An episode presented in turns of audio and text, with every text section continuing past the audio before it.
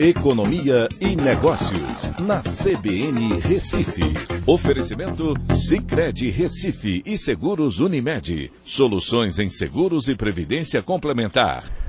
Olá, amigos, tudo bem? No podcast de hoje eu vou falar sobre o setor industrial que teve uma é, elevação de 0,6% no mês de julho né, na sua produção em relação ao mês anterior e abriu o terceiro trimestre com uma perspectiva positiva de continuidade no crescimento da economia.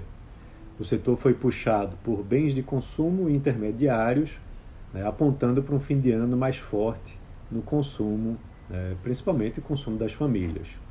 O setor eliminou o recuo de 0,3% que aconteceu em junho, quando então interrompeu quatro meses consecutivos de resultados positivos e que acumularam expansão de 1,9%. O setor ainda se encontra 0,8% abaixo do patamar pré-pandemia, de fevereiro de 2020, e 17,3% abaixo do recorde alcançado em maio de 2011. O setor industrial vem mostrando com uma maior frequência de resultados positivos.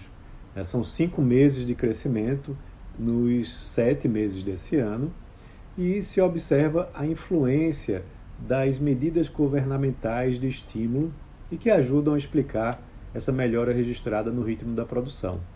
Mas o desempenho não é uniforme. Dentre as quatro categorias econômicas, duas tiveram alta na passagem de junho para julho: bens intermediários, que eliminou a perda do mesmo valor acumulado nos meses de maio e junho, e bens de consumo semi e não duráveis.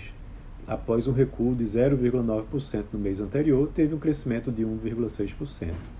Em contrapartida, duas grandes categorias recuaram: bens de consumo duráveis, né, com a queda de menos 7,8%, interrompendo dois meses consecutivos de crescimento, né, um período em que acumulou um avanço de 10,2%, e bens de capital com a queda de 3,7%, intensificando a queda de 1,9% registrada no mês anterior. Então é isso. Um abraço a todos e até a próxima.